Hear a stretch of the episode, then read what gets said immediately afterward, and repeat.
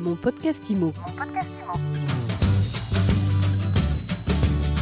Bienvenue dans ce nouvel épisode de mon podcast IMO. Chaque jour, un éclairage sur l'actualité de l'immobilier avec un invité. Aujourd'hui, nous allons prendre un petit peu de recul sur un, un, phénomène de société qui prend de plus en plus d'ampleur. Nous en parlons d'ailleurs régulièrement sur ce podcast.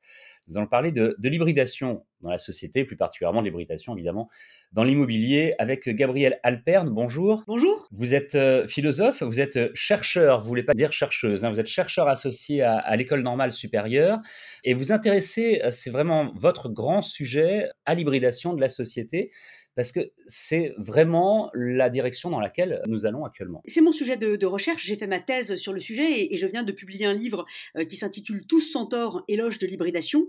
Et en fait, il y a quelques années, quand j'ai commencé à travailler sur le sujet, j'avais vu qu'il y avait un certain nombre de signaux faibles euh, dans beaucoup de domaines de notre vie qui montraient que petit à petit, l'hybridation allait devenir la grande tendance de notre temps. Euh, alors on le voit par exemple avec les objets qui nous entourent. Euh, bon, bah, mon téléphone ne me sert plus seulement à téléphoner, mais il a plein plein d'autres fonctionnalités euh, et, euh, et, usages. Euh, les villes, bah, petit à petit, s'hybrident avec les campagnes, avec un certain nombre de projets de végétalisation. Enfin voilà, nos manières d'habiter, nos manières de consommer. Enfin, on le voit dans plein de, de domaines de, de notre vie. Euh, alors, si je peux me permettre, peut-être une, une, brève définition du, du terme d'hybridation, parce que c'est vrai qu'on l'entend euh, en ce moment euh, mis à, à, à, toutes les sauces. Oui, allez-y. Alors, c'est vrai que avant c'était un mot qui était plutôt rare et que l'on entendait principalement dans deux domaines, dans celui de la biologie et puis évidemment dans le domaine automobile. Oui, j'allais euh, le dire, oui, effectivement. Et en fait, euh, alors aujourd'hui, pour le coup, on l'entend de plus en plus, sauf que c'est pour dire, bon, présentiel, distanciel, numérique, pas numérique. Bon.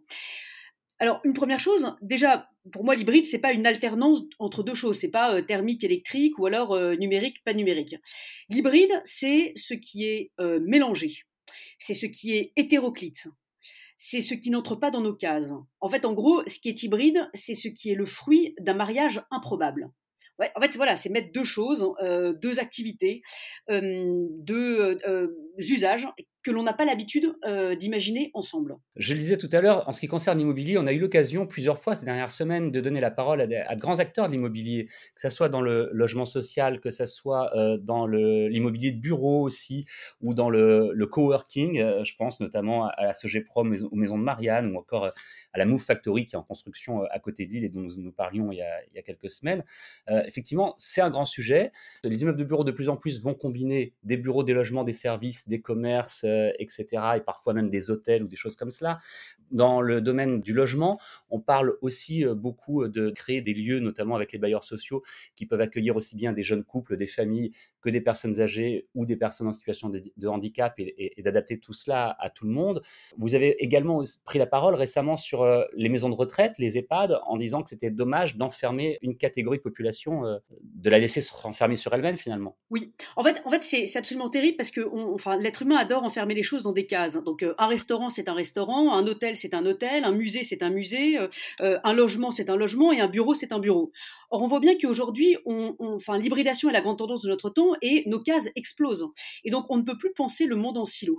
Et, et, et en plus, ce qui est terrible, c'est que lorsque l'on pense le monde en silo et lorsque l'on enferme des générations dans des cases ou des activités dans des cases ou des usages dans des cases, on crée des fractures entre des générations, entre des territoires, entre des économies. Et moi, justement, l'idée de l'hybridation, c'est de dire arrêtons avec tout ça et pensons euh, des musées qui soient également des maisons de retraite, des incubateurs de start-up qui soient également des logements, euh, etc., etc. En fait, il faut tout hybrider. Il ne faut pas avoir peur de tout hybrider. Et c'est comme ça qu'on aura une société véritablement hybride et avec, encore une fois, une véritable hybridation générationnelle, une hybridation économique et une hybridation sociale. Vous parlez aussi d'ouverture sur l'extérieur, d'ouverture sur l'extérieur, ça veut dire quoi? C'est s'ouvrir sur le quartier, sur, oui. sur, sur les, les autres usages? Oui, en, fait, alors si on prend l'exemple des maisons de retraite, ce qui est terrible, c'est qu'actuellement, les maisons de retraite euh, sont pensées comme un îlot au milieu de, l'océan. C'est-à-dire que, en gros, dans, le quartier, euh, si je n'ai pas euh, ma grand-mère qui est dans la maison de retraite, je n'ai aucune raison d'aller dans cette maison de retraite, enfin d'aller faire des activités.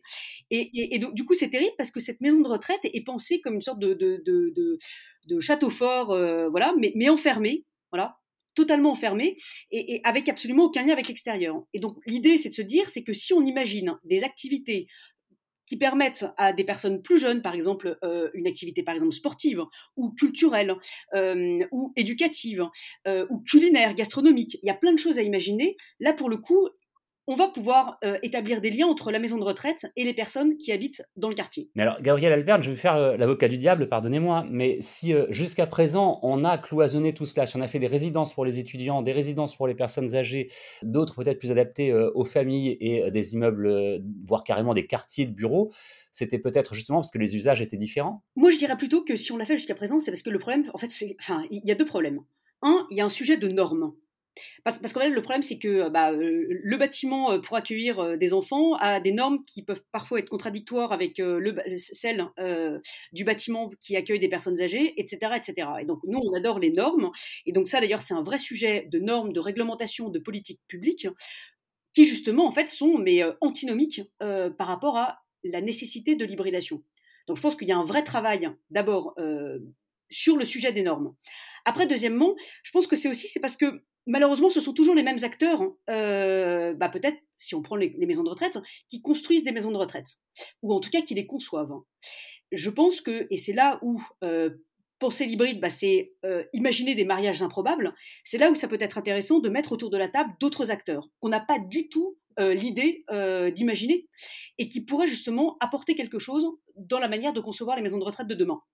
Je pense par exemple à des acteurs sportifs hein, ou des acteurs euh, culturels hein, qui, pour le coup, je pense, euh, pourraient avoir leur mot à dire. Et en ce qui concerne euh, l'immobilier de bureau, justement, quelle est votre, votre vision là-dessus? On a vu dans les années 70, 80 et, et, même un peu après des quartiers comme la Défense à Paris se construire, des quartiers qui du coup sont totalement vides le soir. Et on a même l'impression que les entreprises n'ont plus vraiment envie maintenant d'aller dans ces quartiers, de se regrouper dans ces quartiers-là. C'était une erreur? Bah, En fait, le problème, c'est qu'on on a pensé la ville de. Enfin, si on pense le, territoire de manière fonctionnelle, hein, avec euh, le lieu où on travaille, et puis il y a le quartier où on habite, le quartier où on consomme, le quartier où on, a par exemple des loisirs ou de la culture ou du, sport, bah, là pour le coup, on, voit le, problème. Euh, enfin, voilà, on, voit où ça, peut mener.